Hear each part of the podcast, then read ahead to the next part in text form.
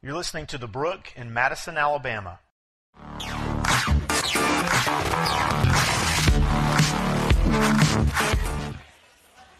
The dictionary defines foundation in a couple of different ways. Um, first of all, foundation is a basis upon which uh, something stands or is supported. Um, another definition is a body or ground upon which something is built. Uh, the risk that you run from building your house on a shoddy foundation is unthinkable. You just don't want to go there.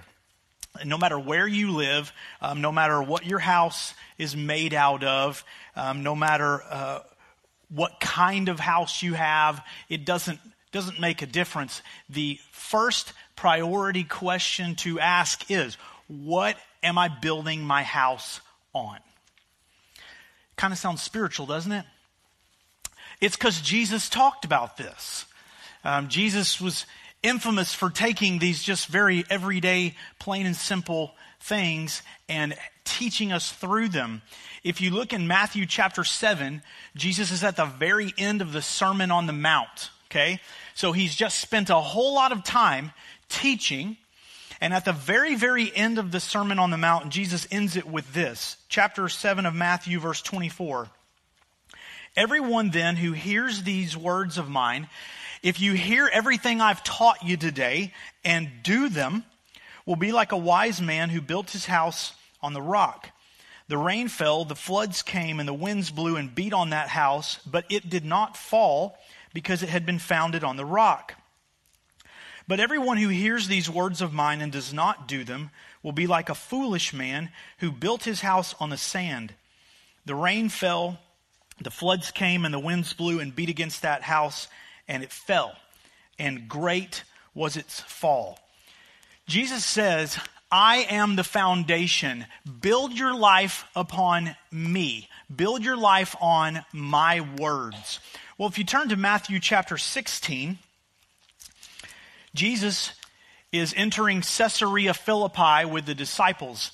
And what's important to know is that in Caesarea Philippi at this time, there were a whole lot of idols.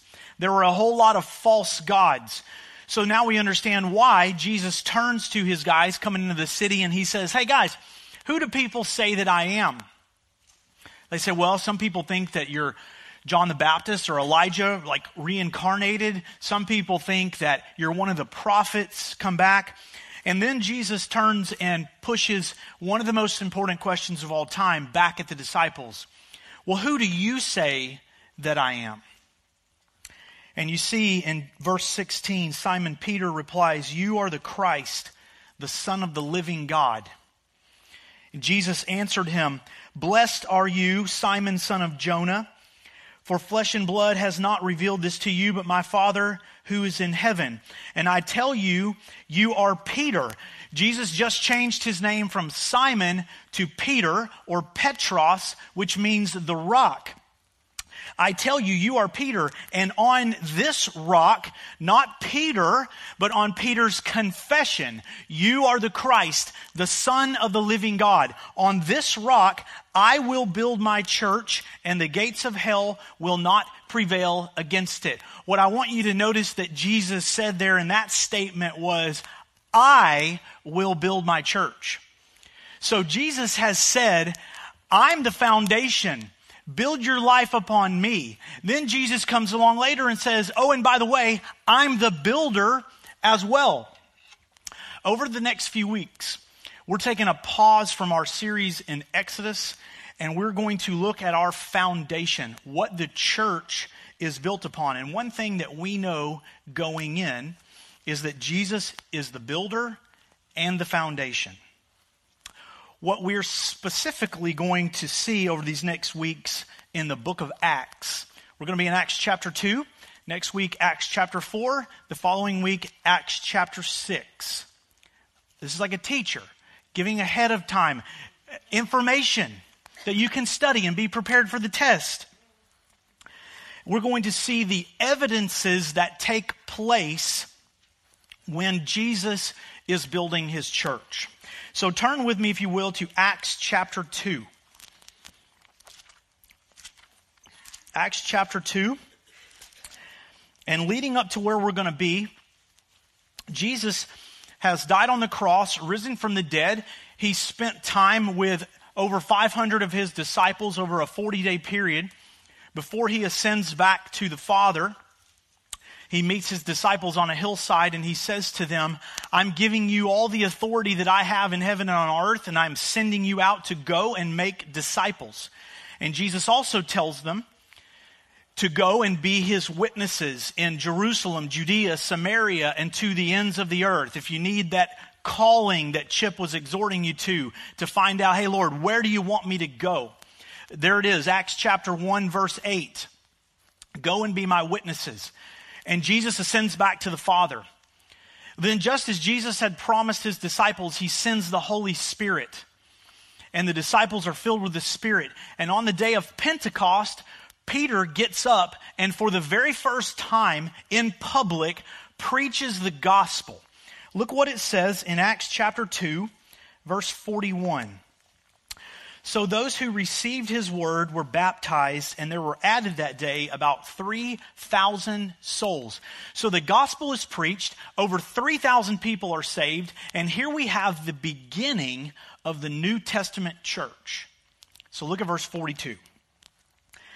And they devoted themselves to the apostles' teaching and the fellowship to the breaking of bread and the prayers. And awe came upon every soul, and many wonders and signs were being done through the apostles. And all who believed were together and had all things in common. They were selling their possessions and belongings and distributing the proceeds to anyone who had need. And day by day, attending the temple together and breaking bread in their homes, they received their food with glad and generous hearts praising God and having favor with all the people. And the Lord added to their number day by day those who were being saved. So the word, the gospel is preached. Um, thousands of people are saved and baptized, and the church begins. And it tells us in Acts chapter 2, verse 42, that right there, the beginning of the New Testament church, they devoted themselves to the apostles' teaching and the fellowship to the breaking of bread and the prayers. They devoted themselves. The word devotion, we don't use that word very much these days, not in the verb sense.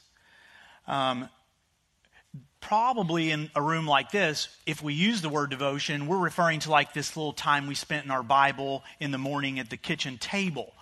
We're not talking about it as it's normally defined.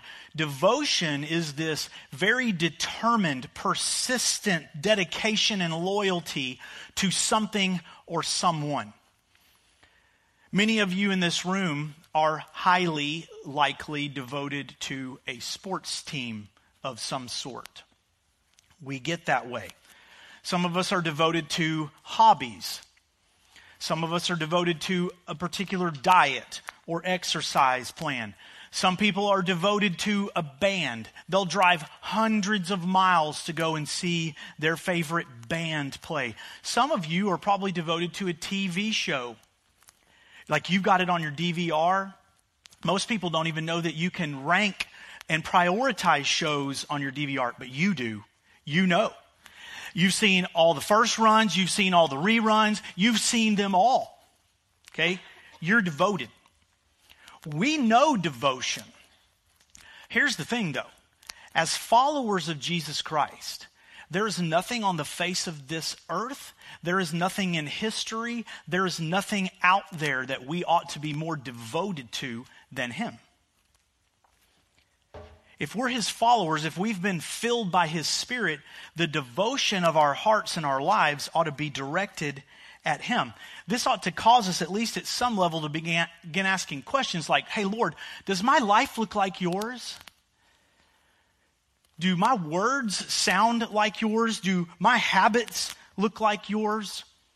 Lord, am I doing what you did? Am I saying what you said? I think that we over cliched it. We did away with the effectiveness of, of it, but it really is more than uh, something that you ought to stick on a bracelet the idea of asking yourself, what would Jesus do? But again, I mean, we stuck it on a bracelet. It became a catchy little thing. And so now it's like, oh, yeah, we, we don't wear those anymore. Who cares about the bracelet? The question's what's important. I have a decision in front of me. I'm going to pray over this. Maybe I ought to consider what would Jesus do? Should I get angry and honk my horn and flip the person off? Oh, what would Jesus do? He probably wouldn't do that. Maybe that should just be my answer. Don't even have to pray about it. He's already given me the example. What would Jesus do? My devotion to him ought to cause me to be asking these questions. They devoted themselves to some key things. We need to dig a little bit deeper into these things. The first thing, it says that they devoted themselves to the apostles' teachings. Well, what were the apostles teaching? Probably an important question. One thing we know right off the bat, plain and simple, they were teaching and preaching the gospel for the very first time because it's just been brought to fruition. They're teaching and preaching to people that Jesus Christ, you know, the one that we crucified, well, he came and he gave himself to die on that cross, rose from the dead, so that you and I might have life and might have victory over sin. They were definitely preaching and teaching that. Go back into Acts chapter 2 and look at what Peter preached. But you know what else they were preaching besides just the gospel? They were preaching the word. And granted, we understand that the word is the gospel. But get this. What was the Old Testament doing? It was pointing to somebody. It was all pointing to Jesus. And so now, for the very first time, they're able to say to people, we understand what all those laws and rules and all those kings and all those prophets and all those lives were about. Abraham, Joseph, Moses, David, they were all pointing to Jesus. They got up and they preached the Old Testament. But you know what's amazingly cool? Is that they preached the New Testament before we knew it was the New Testament. Right now you're going, what? Because what they began teaching and preaching and writing, we, thank the Lord, 2,000 years later, we have it right here at our disposal. So they were hearing it like fresh off the lips, whether it was Peter, James, John, Paul writing a letter, they were getting it like ink was fresh on the paper. And again, now, miraculously, we still, thank you God, have it right here at our fingertips. They devoted themselves to the gospel and to the word. So, what are we doing here today? Like, obvious rhetorical question here. But why are we gathered here today? Why did you get up, have your coffee, take a shower, hopefully, and then come here to join the rest of us? We gathered here as the body of Christ, yes, to worship and exalt Him. We gathered to be together, but we gathered to devote ourselves to the Word of God. And so this brings up a question that I raised several weeks ago that's again appropriate to ask. If we're here to devote ourselves to the Word of God, do you have it with you?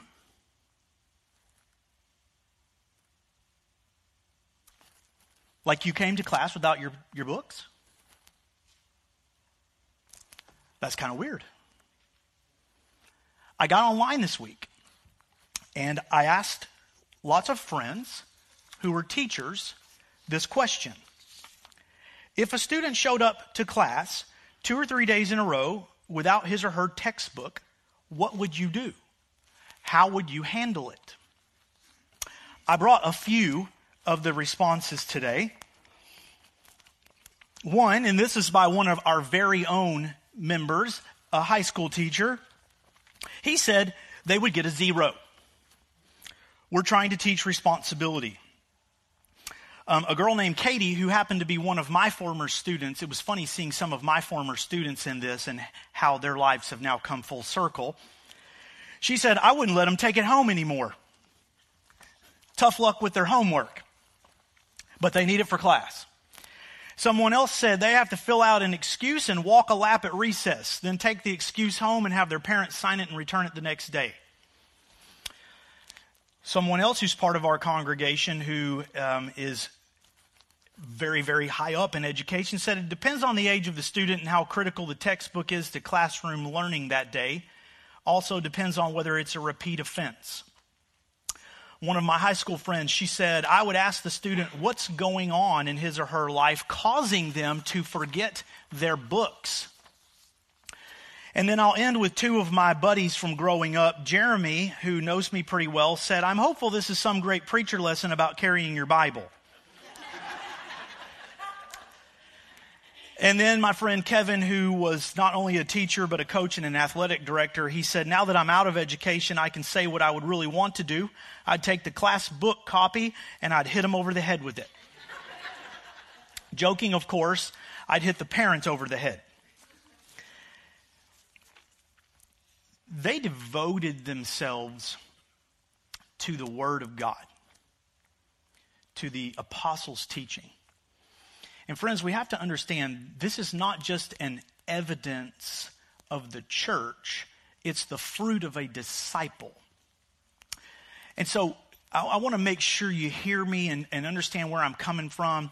I, I don't have like an angry face right now. Uh, I'm not mad, uh, anything like that. But what I really am is truly perplexed at where we are with our apathy to the Word of God. That we gather like this, and that this is not our priority. Now, uh, let, me, let me throw a couple things out there. Some of you would say, now, hey, wait a minute, Brian. I read the Bible on my phone or my device. There are some of you who you've got that down, you've figured it out, and if that's you, more power to you. It's not me. I've tried it, I'll make it about five minutes, and then I remember, oh, I can check my email. Oh, I can read the news. Oh, I can go on Twitter. Oh, I can look at ESPN, and on and on and on and on and on. Me personally, I just need this. That's it. Now, if you're here this morning and you don't have a Bible, don't you dare leave here today without telling us because we're going to get you one.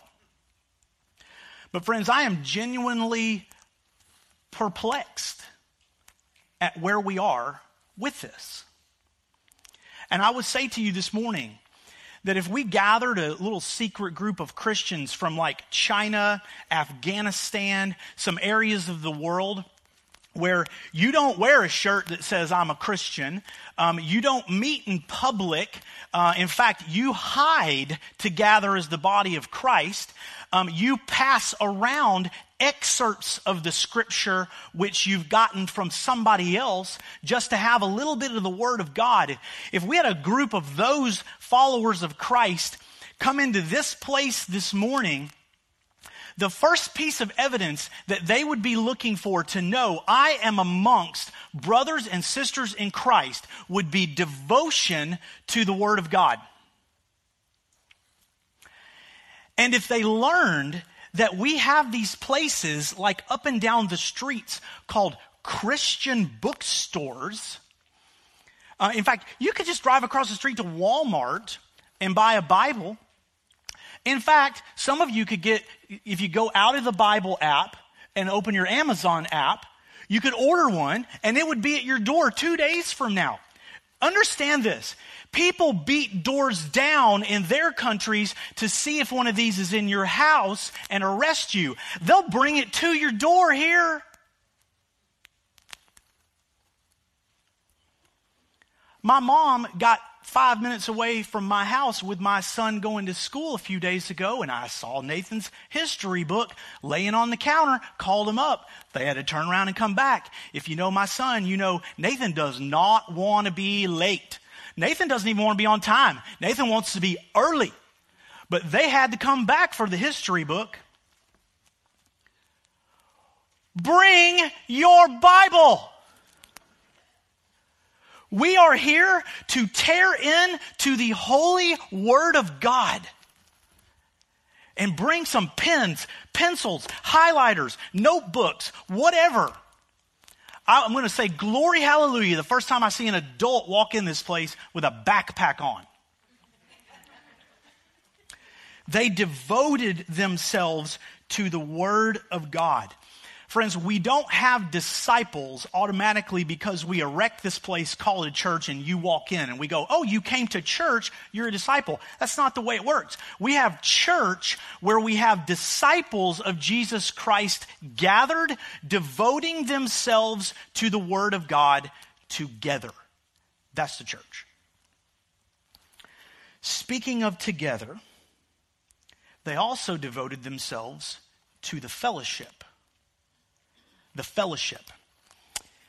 Last summer, we were in our foundation series and we, we looked at our biblical strategy as a church, which is the how do we carry out our mission.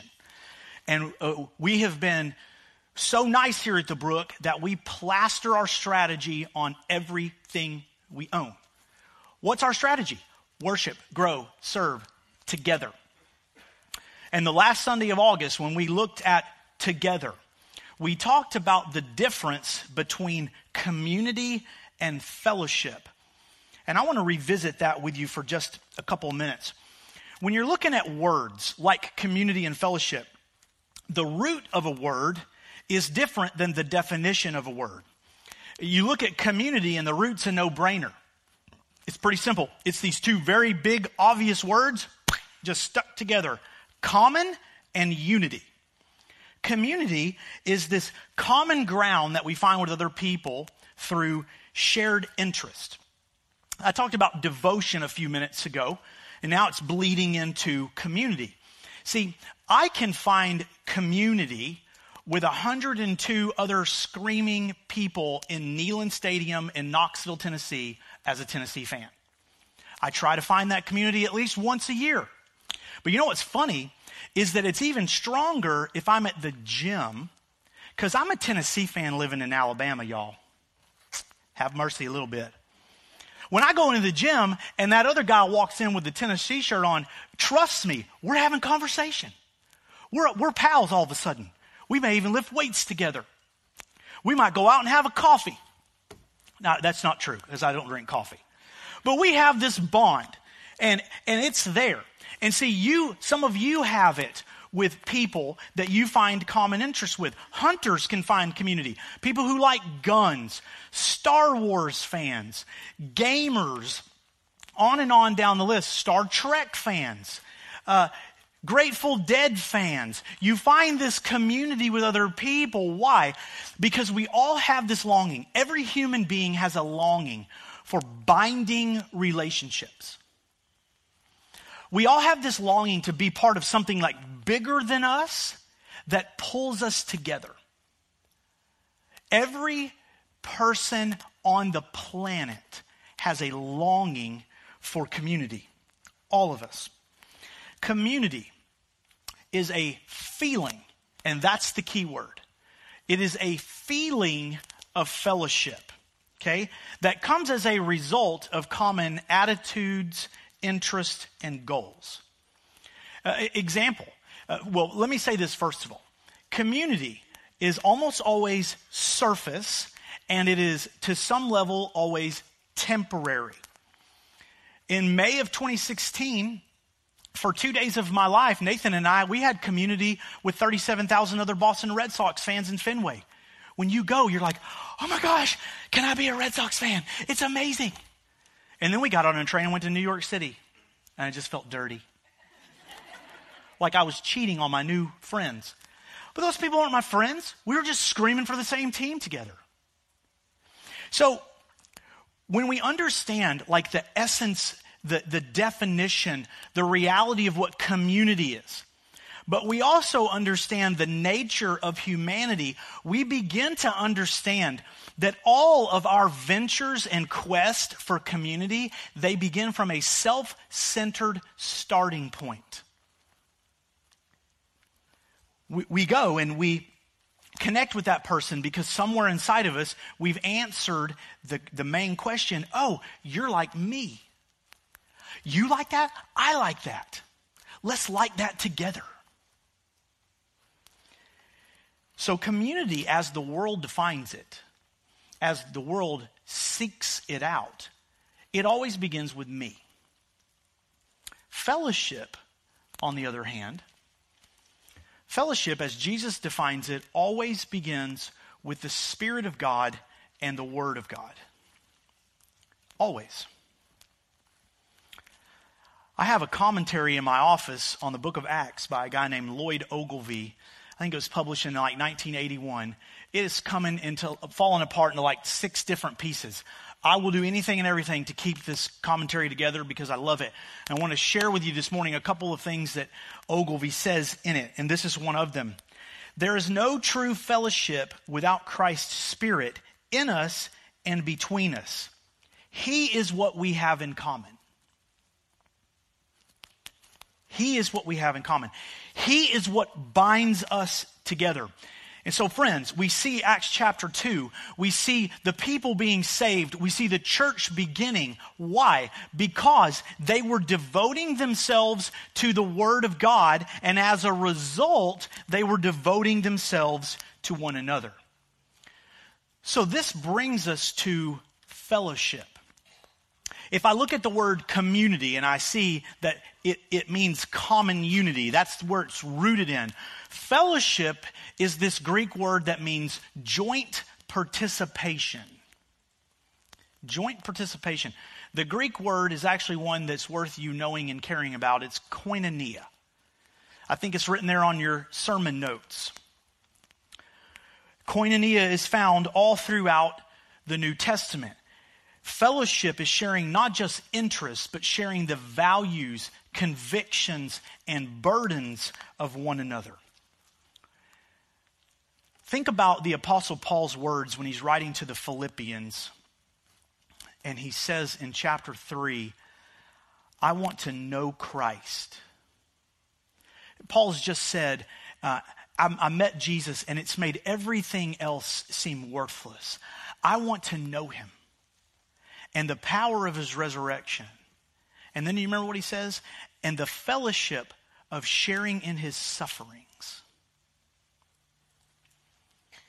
See, if, if Jack or Tony called me and said, Hey, Brian, let's get together and, and let's have fellowship, I'd say, Yes, let's do it. And they said, Hey, by the way, I want to let you know ahead of time, here's how we're going to have fellowship. You're going to share in my suffering. Uh, well, you know, could we like go hit baseballs or something? Maybe before that, that's not going to really be the optimal direction I want to head.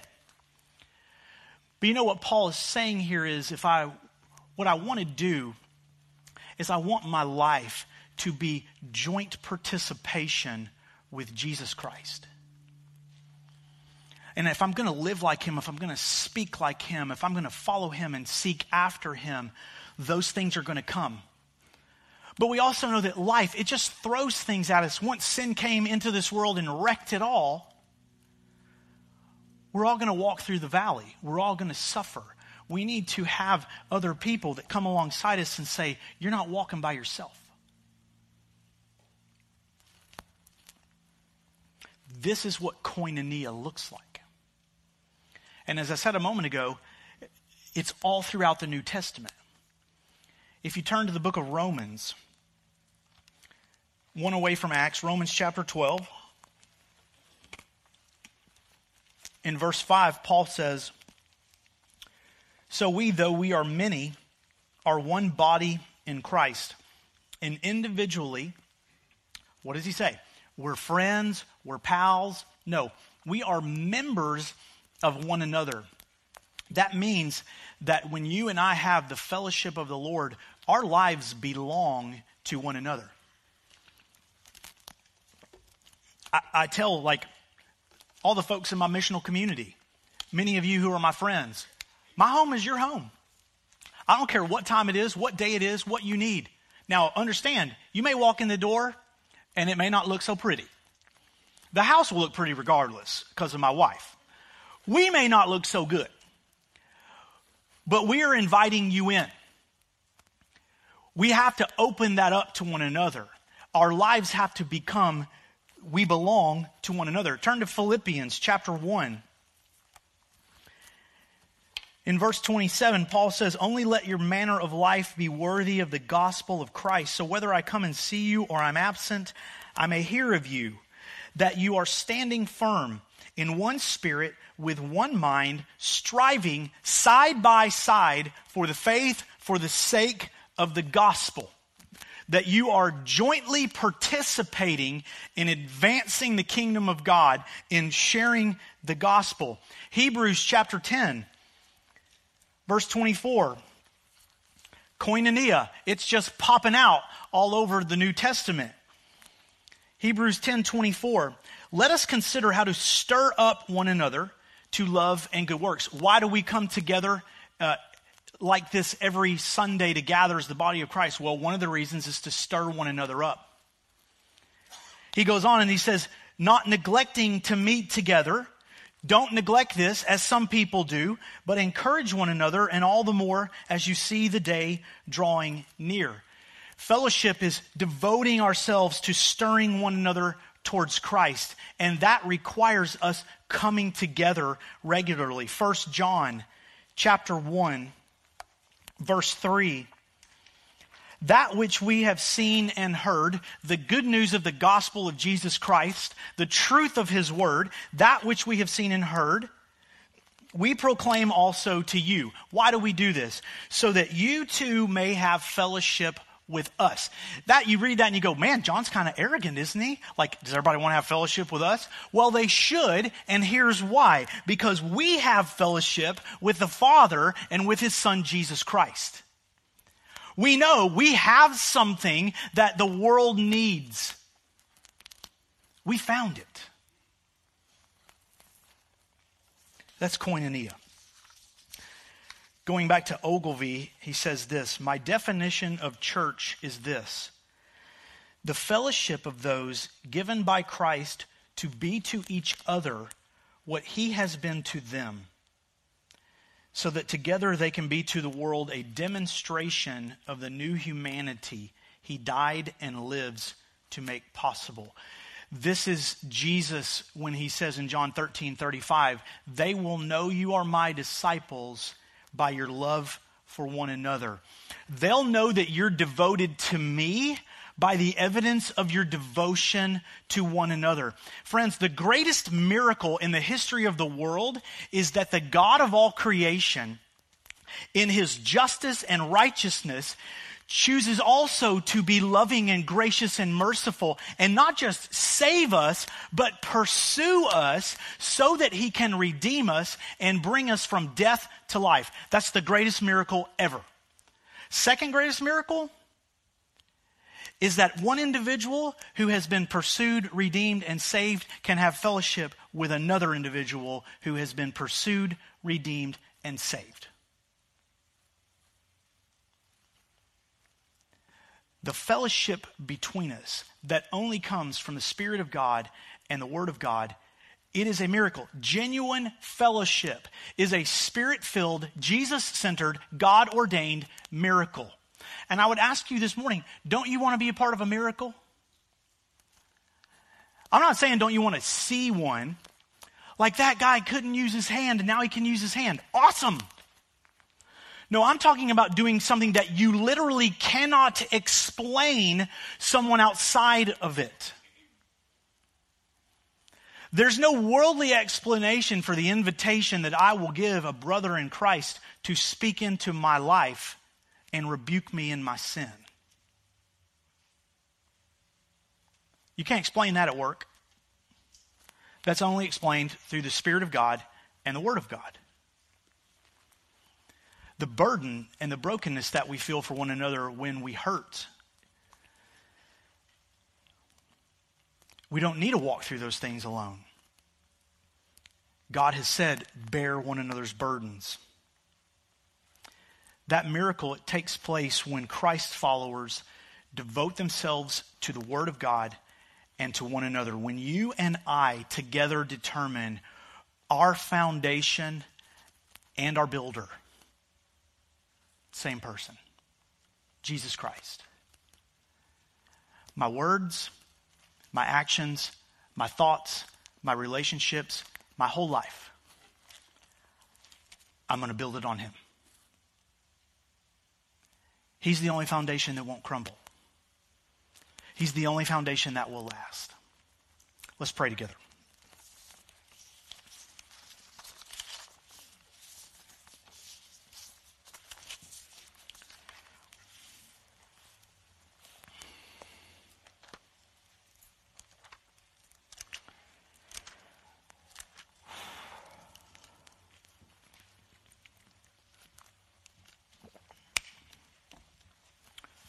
Lord, we confess this morning that a lot of days in our life we probably settle for this pursuit of community. And Lord, we need community. We are part of community. But Lord, we desperately need fellowship we need to know that there are brothers and sisters that we are walking with side by side for the sake of the gospel. That we are bearing one another's burdens, that we are lifting one another up.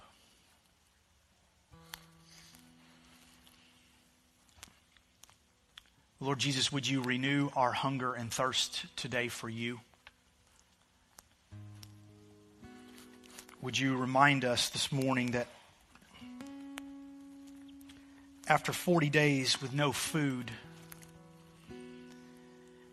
and having Satan tempt you,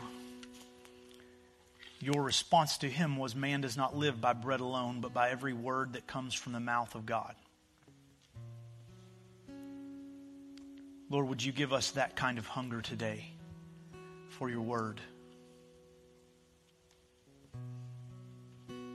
That we might know you.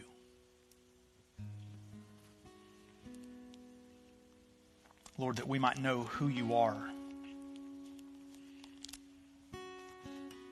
That we might know the power of your resurrection. Lord, that we might know the fellowship of sharing in your suffering.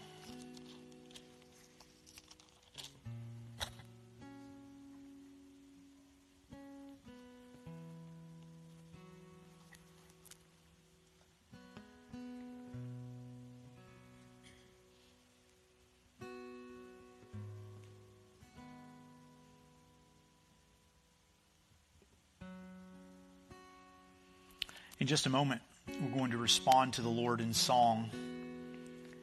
I want to encourage you um, to respond to Him how you feel the Spirit leading you. If you need to come to the foot of the cross or the steps and pray, we invite you to come. If you need someone to pray with you, share with you what it means to put your faith and trust in Christ. Um, some of our pastors and elders and leaders will be in the back.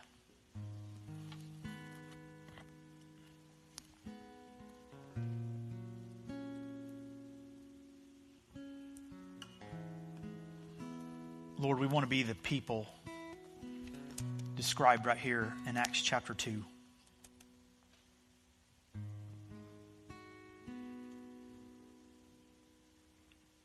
Lord, walking together with glad and generous hearts, praising God, finding favor with all the people, with you adding to our number those who are being saved day after day. We want to be those people.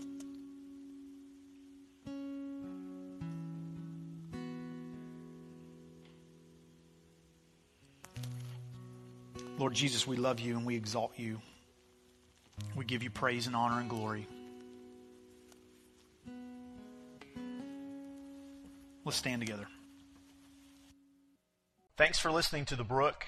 If you'd like more information about our church or what it means to follow Christ, you can visit our website at thebrookchurch.com.